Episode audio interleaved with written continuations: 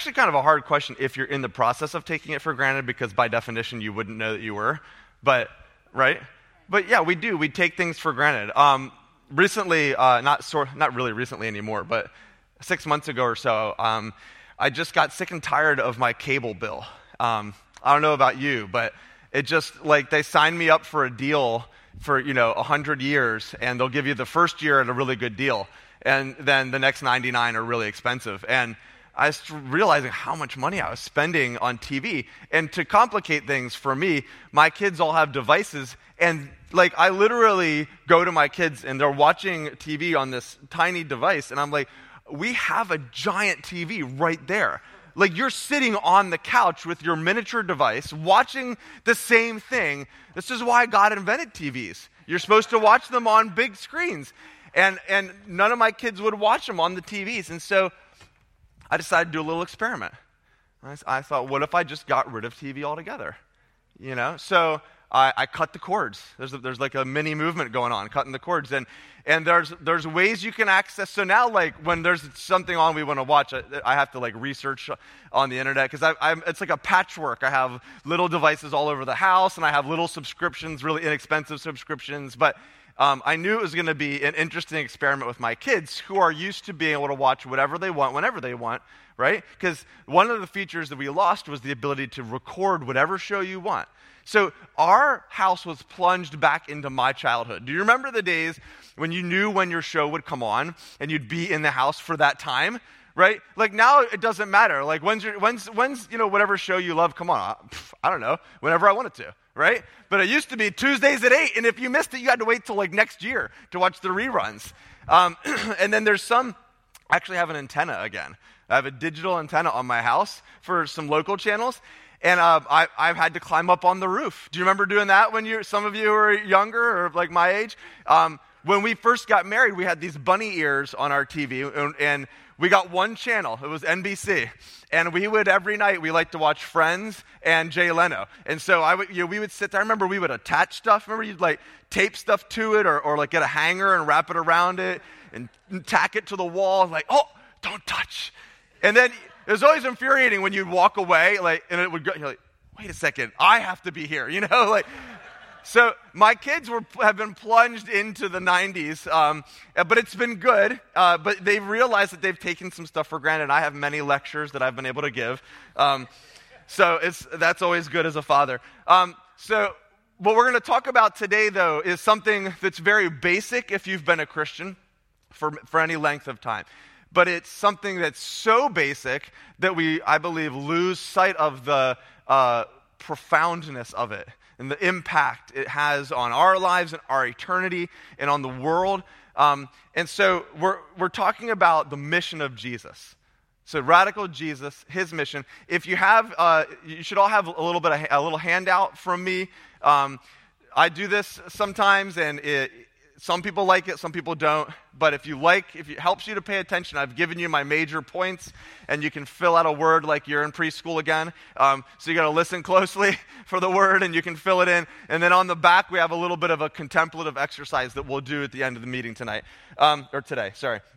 So, real quickly, uh, let's, let's pray and ask the Lord's presence on this message. Jesus, we invite your presence. We pray that you would put power um, and anointing and grace on the words that I speak today. And let the word of God, as you promise it will, let it come alive and let it cut into our hearts and into our spirits, God. And let it be the bread of life to us, God. Let it nourish us and strengthen us and empower us in the name of Jesus. Amen. Okay, so let's real first we want to just cover the base of what is the mission or what was the mission of Jesus. And I'm just going to throw up some scriptures. It's pretty easy to figure out. So um, before he was even born, uh, you know, Mary was told that she would give birth to a son and was to name him Jesus because he would what? Save people from their sins. Jesus said of himself, the Son of Man did, uh, came to seek and save the lost. The Son of Man did not come to be served, but to serve and give his life as a ransom for many. He said, It's not the healthy who need a doctor, but a sick. I have not come to call the righteous, but sinners.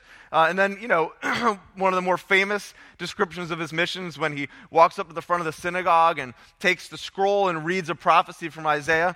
And he says, The Spirit of the Lord is on me right? And now this is the first time this scripture's been fulfilled in their hearing because he's anointed me to proclaim good news, which is the good news is the gospel, right? That's what gospel means. To proclaim the good news to the poor. He has sent me to proclaim freedom for prisoners and recovery of sight to the blind, to set the oppressed free, to proclaim the year of the Lord's favor.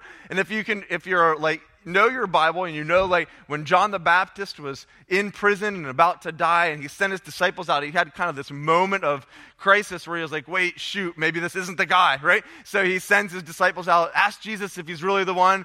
And Jesus basically says, do you see the, the free be, or the free, the, the prisoners being set free and the blind seeing? And they, they knew this language meant the Messiah had come, right? He rolled up the scroll, gave it back to the attendant, and he said, Today this scripture is fulfilled in your hearing. So I think if we were to really basically, like we could come up with other missions of Jesus, I think.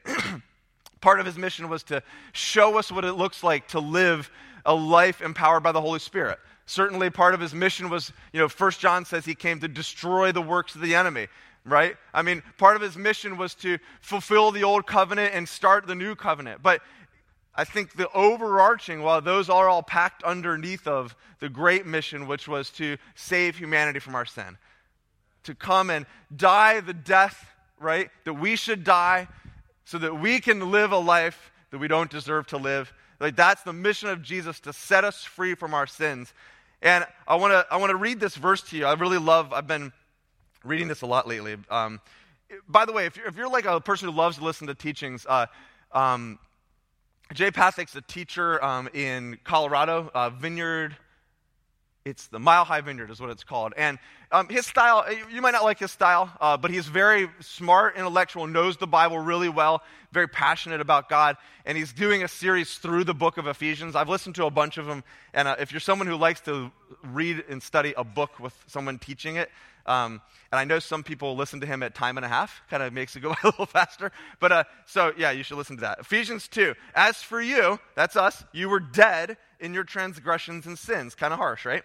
In which you used to live uh, when you followed the ways of this world and of the ruler of the kingdom of the air, the spirit who is now at work in those who are disobedient. All of us also lived among them at one time, gratifying the cravings of our flesh and following its desires and thoughts. Like the rest, we were by nature deserving of wrath.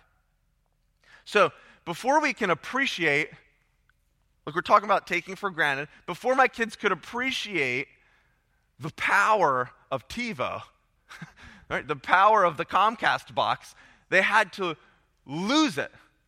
They had to know what it meant to not have it.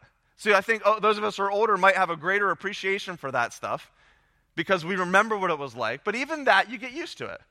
So we get, we get used to it. So I want to ask you to do something that we don't do very often, but I want you to tap into your darkest times of your lives. Just for a second. Can you think about the darkness in your life? I know we don't like to go there. I mean, I've been a follower of Jesus my whole life, and so for me, um, I don't have that before and after story that some people have where they, you know, my life was a mess and then I met Jesus and now you know, but even as a follower of Jesus, there are some times of darkness in my life, profound darkness. You think about times where sin has just dominated your life and you've been unable to come out from underneath of it, or time when you've uh, you, the hidden fears that you've struggled with and wrestled with that maybe not many people or no one has known about. Times of loss, disappointment, uh, you know, your selfishness, your greed, mistakes that you've made that have hurt other people. You know, and sometimes I think that we, we get into this mindset that, like, I'm not that bad. There's other people who are way, way worse than me. You know, Jesus saved me. I know I needed a Savior, but I mean, I was pretty close already. You know, Jesus, He didn't have to do a whole lot of work for me. Like, if you compare me to other people, He really had to work hard. Um, 2 Corinthians 6 says, What relationship, friendship can light have with darkness? What relationship? None. It's, it's not a gradual scale, it's not a spectrum of goodness. It's an either or. You're either absolutely, like, what did Jesus say? Why do you call me good? Only my Father is good. You're either absolutely good or you're absolutely not. Right? So, like, Jim's really good. He's a really good guy, but he's still not perfect. Let's, let's use a physical analogy. Who's, who's tall in this? Bob, you're tall. Bob, can you reach up and touch the ceiling right now, please? Just physically, put your. I want, I want people to see it. Come on, everyone else is going to join you. All right, it, can Bob touch the ceiling? No. He's closer than, like, if I sat down here, he's closer than me, though. So, like, he's more righteous than me, maybe, but we're still pretty far. Let's all try it. Let's see if anyone can touch. Try your hardest. You can even stand up if you want to. Can anyone even get close to touching the ceiling? No. All right. So it's it's it's ridiculous to be like, oh, I got an inch on you, man. I'm on the st- I'm the highest. That would be ridiculous if I gloated that I'm close because I'm so far, right? I mean, I could jump, and I, I, I will tell you, I have touched this ceiling actually, and it was terrifying. but I have been up there and changed those light bulbs and touched the ceiling several times, and I'm terrified of heights. But this, this is what humanity is like. You know, if you take a perfectly spotless white piece of paper that's perfect, no, this one's not because you can see the writing through it, but it's totally white, and then you put the most minuscule dot on it, it ceases to be perfectly white. You don't look at it and be like, well, it's almost perfectly white. No. One dot. Now, I would, I would venture that most of us have more than one tiny dot of sin in our lives. But, you know, just making sure we realize that there isn't, it isn't like, man, I'm almost good enough. It's an, it's an ever, like an eternal gulf between us and God. That we have no, if I were to kill you right now, would you have confidence that you could, post death, control your destiny? Do you, could you, can you do that right now? Could you have power to do that in and of yourself? Do you have any idea how that works? Let's just, okay, let's keep it less spiritual. Dave, could you make it snow right now? All right, and you're probably the smartest person in the room. So that's why I picked you. If he can't, now I know he was going to think of a way, you know, give me a little bit of time. If I had an airplane, right? So you know, like Job and God have that conversation. He's like, Do you know where the, you know, the deep sea creatures are kept? Do you know where the snow is? Can you make the sun like God made the sun stop moving once, right? Can you do that? Like, I would love that. Wouldn't you love that? Can you go out and make it stop today? It's a beautiful day. Tom, can you make the sun stop? You could try, couldn't you? I want you to get so here's this, these great quotes from these, um, these old uh, preachers. Light views of sin induce light views of God. See, we, we live in a culture that everything's okay and everybody's okay and feel good about yourself and let's have some self esteem and everybody gets a trophy, right? And I know there's good things for that, but I mean, I have kids during this raising in this time and, you know, the winners get a trophy and the losers get a trophy. And like when I was a kid, that's not how it was, you know? The, only the winners got a trophy and we didn't get anything when you lost, right? So, any theory that minimizes sin minimizes the redemptive work of the Lord Jesus Christ. Amen. So, what it's telling me is if you want to really not take for granted what Jesus has done for you, you and I need to really grasp the depth of our personal darkness, the depth of the the gulf between us and eternity, between us and Jesus and his righteousness. Because if we are devoid of Jesus, we're devoid of all things that Jesus is. Jesus is love, he's light, he's grace, he's forgiveness. You aren't close to that. You aren't deserving of partial of that. There's no partial credit. You have you are completely devoid and absent of it until you meet Jesus. And we have no power in and of ourselves to change that. Isaiah says, It is your evil. This is, good, this is a good t- teaching so far. You guys feeling good about yourselves? this is like an, not an American teaching. Um, it is your evil that has separated you from God. Who's evil? My evil. Your sins cause him to turn away from you and hide his face so he does not hear you. Have you ever thought that about God? Mean, that's intense, isn't it? All right, but it's good that there's a but in this right here, okay? So just to refresh you, we were in Ephesians, and he was talking about how we were all deserving of wrath. Remember that good part? But because of his great love for why? Let's just really take the scripture in. Like hear it. Not, not because you earned it, not because he was beholden to it, and not because he did it for humanity. Like he looked at one individual. He looked at Tom and he said, Because of my great love for Tom, right? Because of my great love for Lynn, God, who is rich in mercy, made us alive with Christ. He breathed life into us, even when we were dead in our transgressions, before we could prove ourselves at all. It's like when Jesus, right, you know, was the Holy Spirit came on Jesus at his baptism, and the Father spoke from heaven. He said, This is my Son in whom I am well pleased. And Jesus hadn't done anything yet. We start at a place of complete love and acceptance. It is by grace. This is why when we argue with God and we tell him how horrible we are, it's ridiculous. Because God's like, wait, I, I did a whole lot of work. It is by grace you've been saved, and God raised us up with Christ and seated us at the heavenly realms. Now, this is a whole other teaching. We can't get into this right now. But He not only just saved us, like it's not like by the skin of your teeth, I'm letting you in, but you better not act up, because if you do, right? He's, he saved us. He, we'll, we'll get to it. In order that in the coming ages, He might show the in, incomparable riches of His grace. Can you imagine at the end of time when all these sinners and broken people are risen up to eternal life with Jesus, what, how we will finally grasp the riches of his grace. I didn't know your grace could go that far, God. Expressed in his kindness in Christ Jesus. For it's by grace you've been saved through faith. And this isn't from yourselves, it's a gift from God, not by works, so you can't boast.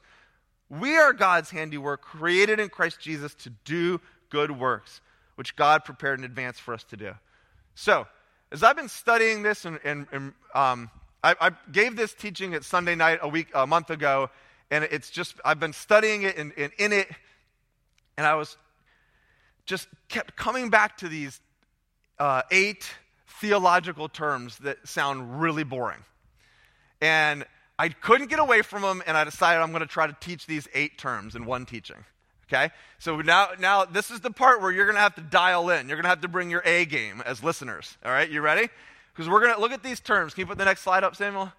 All right, so these are all the things that Jesus accomplished on the cross right here. Okay? Now, you, you might not even know what some of those are. I, honestly, I, I don't know what some of those are, and I'm teaching. So, those are a lot of things, a lot of Asians, right?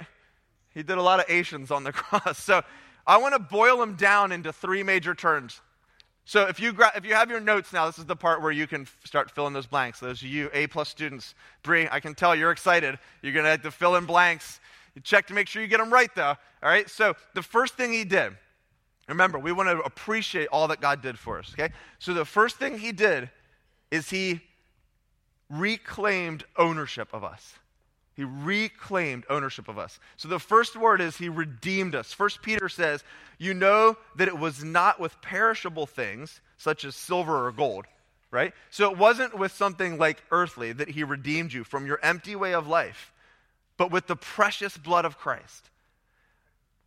My, uh, my dad get, bought me a drum set when I was 14 years old, um, and it just stayed around. And so when Samuel was like eight or nine, Oh no, sorry, I missed an important part of that story. So at some point in my in my like mid twenties, I got another drum set. So I sold this drum set actually to Michelle, um, and her daughter learned how to play drums on it.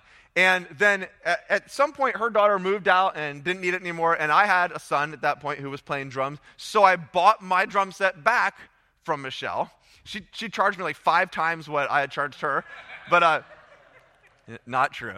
And uh, it's still in my house. But so what I did the technical term of redeem, I redeemed my drum set. It is to purchase back something you once owned, to pay a price to purchase back something you once owned. And that's what Jesus did. In, in, the grand story of the Bible, the great arc, the great narrative, is that He created us for perfect relationship, and we broke that relationship. And so we took ourselves out of the family of God, and He died to bring us back in. He redeemed us. He redeemed us and he made us a chosen people, right? It talks about in First Peter, a royal priesthood. So he redeemed us out of the pits of hell, out of our sin, and it was at a great price. Amen? Isn't that exciting? Okay, so we could stop there, and I think most of us would be, we should not take that for granted. We should be grateful. That's a good story. Yeah? But there's, there's seven more, right? So not only did he redeem us, but he reconciled us. So he could have just redeemed us and said, You guys owe me. I just saved you from hell. And that would be probably right. It would be good. We'd all be happy to be in heaven. But he did more. He reconciled. While we were still sinners, Romans tells us that we were reconciled to God by the death of his son. Much more, now that we're reconciled, we shall be saved by his life. You know, I've probably said this before, but one of the things that I struggle with most in life is when there's a relational conflict. I, um, I can handle like other kinds of stress fairly well. I can handle lots of work. I like that actually. I can handle deadlines. I like those. Um, but relational stress, if I feel that someone's upset with me, especially if, I, if I've done something to harm someone, especially if it's Mandy, um, my wife, then it's, it causes me all this internal like anxiety, like to the point where, you know, you know, the worst thing someone can tell me is, uh, like if I reach out to them, like we got to work this out right now. They're like, you know, no. And then I'm put into this like holding pattern of anxiety and fear and pain. And uh, so now you know my greatest weakness, and you can do this to me. If you ever have a beef with me, tell me that you're mad at me and then refuse to work it out for several days. And I'll probably be, end up in the hospital, like the psych ward, okay? Um, uh, it just, it like drives me crazy to be unreconciled. And like I'm one of those guys that tends to take scripture literally. So you know, like the whole "don't let the sun go down on your anger" thing. Like I can't tell you how many times I've whipped that out in our marriage, right? Um, and Mandy's like, "It's technically dark already, okay? So we have till tomorrow." Um, but I can't stand not being reconciled. And you know what's what's great though is when you reconcile. And I've actually noticed that relationships get more rich if you're able to walk through the breaking and then the mending of a relationship. You know, and maybe not total breaking, but that's true as well. But, you know, the things that happen in normal life. Um, you know, I don't know if you guys know, like our team here of pastors, we've been working together for like almost 20 years, and we've been through some ups and downs together. But I think that you would find four incredibly loyal pastors because we've really we've worked through it. Like we have I'll say this about everyone on the team. Everyone on the team is willing to work through their own stuff so that we can stay in harmony. And sometimes it's not like a, a one day thing, right? Sometimes it's, it's, it takes prayer and work. But our relationships are deep and rich because we've paid the price. And that's true. And so think about the price that Jesus paid to have a relationship with us.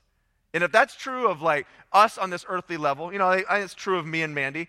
We've worked through tons of really hard things, and it's deeper because of that. He has gone to the greatest depth. And so there's like this, this ocean of relationship available to us that He's welcomed us to, He's reconciled us to Him, which is incredible. But He went even further. So we'll just hit the third one now under Him reclaiming ownership. He adopted us. Imagine, imagine if you had an enemy. You probably don't, but you might. You could think of maybe one. Imagine if you had an enemy who was literally like coming at you, maybe trying to kill you or just trying to destroy your reputation, you know, coming at your, your family. Have you ever had anyone like that? So imagine like um, reconciling with them and then saying, you know what? Why don't you just join my family? I'd like to adopt you. You know, that's, that's irrational. and, and yet, this is what God does. When, he, when the set time had fully come, God sent his son. Notice how these are all based around Jesus, his mission, just to bring us back to the point, his death and resurrection. He sent his son, born of a woman, born under the law, to redeem us and so that we might receive adoption to sonship. This is really profound in today's modern time, but I think, if possible, it was even more profound in ancient times because it was really all about whose family you were in. You know, your, your property, your finances, like your name was very, very crucial. And so to be adopted into a like extremely wealthy per- person's family gave you all the privileges of a son. And that's the point that Jesus is, and God, I think we talk a lot about in this church. The point that we're sons and daughters of God, and we have access to the blessing, the direction, the protection of the Father that we wouldn't have if we were just slaves. If we were just reconciled, but not adopted. Do you see how each step is so profound? I'm hoping as you read these verses that it gets starts to dig a deeper well in your spirit about what Jesus has done for you. All right? So, second, he's removed all debts from our account. Okay? There's three powerful theological words, if you can put the words powerful and theological together, which I think some of us are okay with that. Uh, three powerful theological words. The first is justified. Justified means that you have a changed standing. You literally go from guilty to innocent. Think about this. You, th- this wasn't just a relational thing that happened, which we just covered in those three terms. This was a legal thing. When Jesus died on the cross and paid the price of his blood for us, he erased our guilt. God demonstrates his own love. See how it's all based in his love, too? This is a different verse, different book, same theme. Because of his great love for us. Remember, he made us alive in Christ, even when we were dead in our transgressions. Look how similar. God demonstrated his love for us while we were still sinners.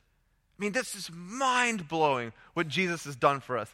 Christ died for us. Since we have now been justified by his blood, how much more shall we be saved? So, you know, you've all heard the analogies, right? Of the judge who's up there and you're the, you're the guy on trial, and the judge is like, guilty, and then sentence you to death. And then the judge takes off his robe and walks down and gets in the chair and you know pays the penalty for you to go free. And that's essentially what God's doing because he is totally just and totally merciful. And so he somehow embodies these opposites that we, we see as opposite, but somehow he is totally just, but he's found a way for his justice to be satisfied by taking it on himself out of his great love and mercy. God who is rich in mercy.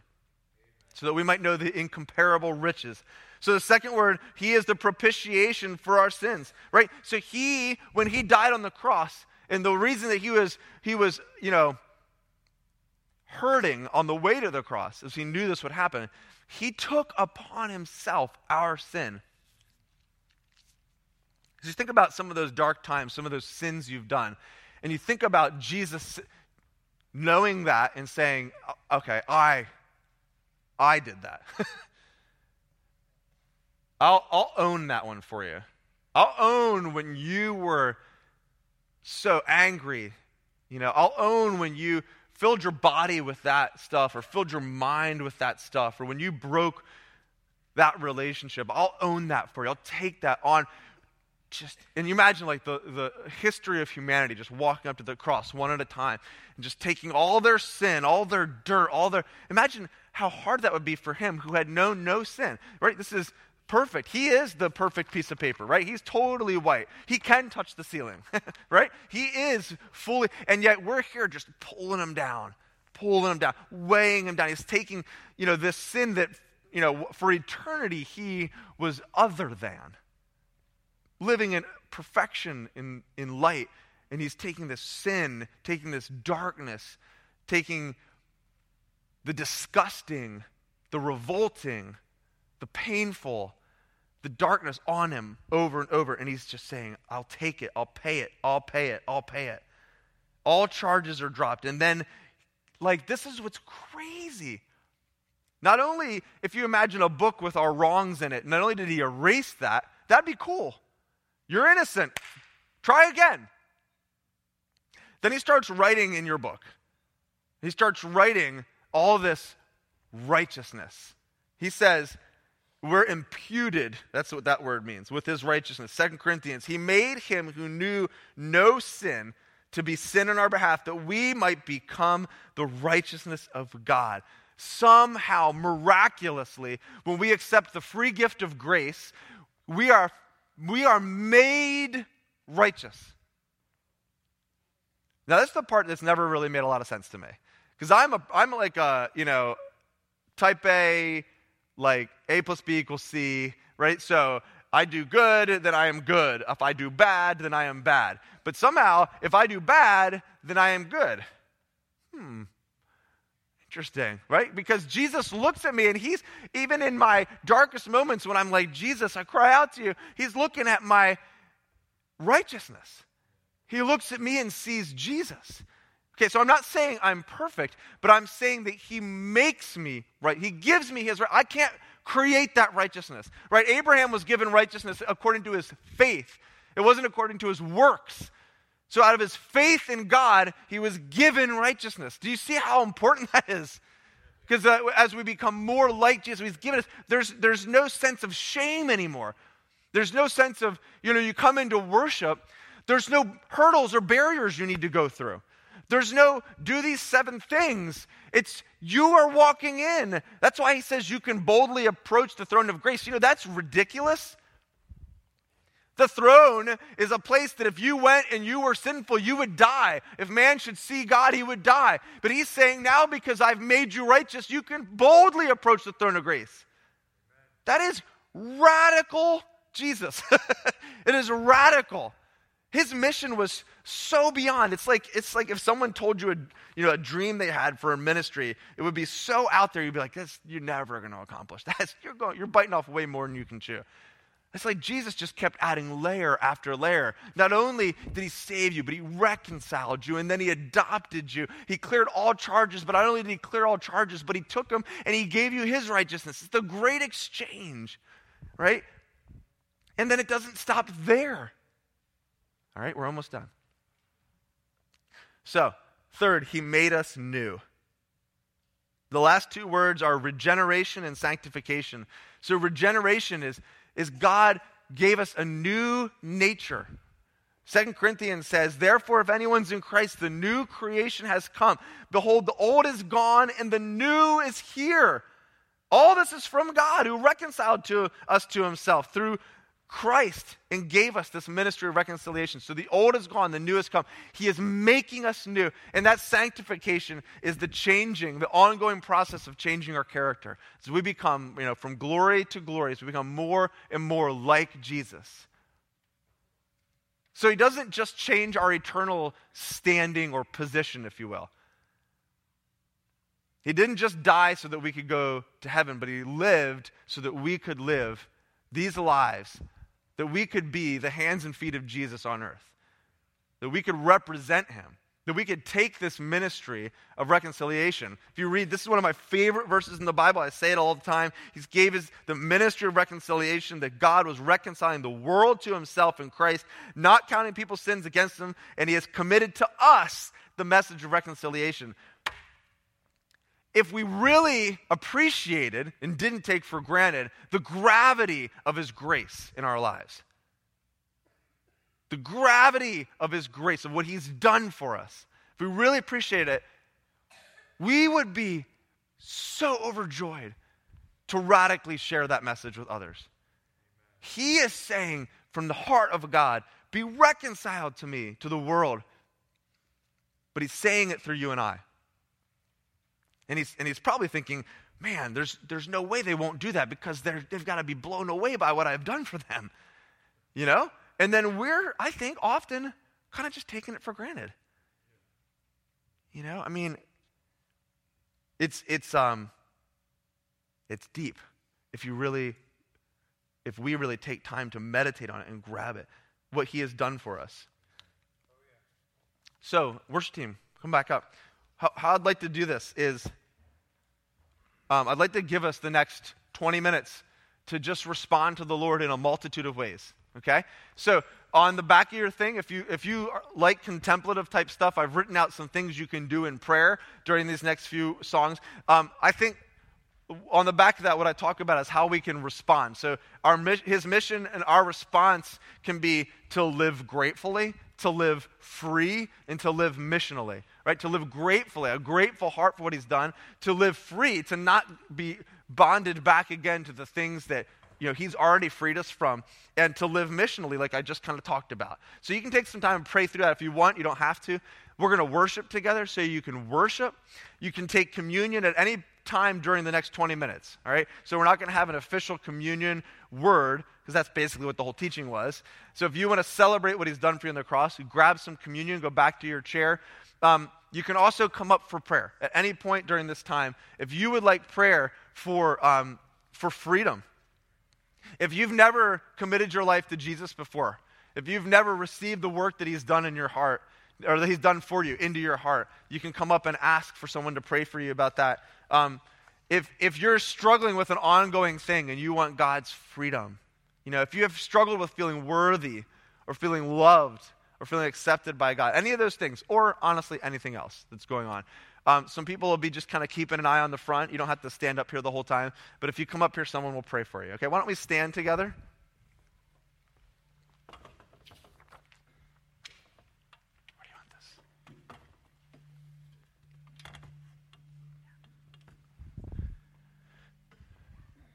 Jesus, we just thank you for. I mean, I think we could live our whole lives tr- uh, trying to thank you. would, it wouldn't you know, it wouldn't be enough. But we, we do thank you, God. We are grateful. I just pray that your spirit would come now. And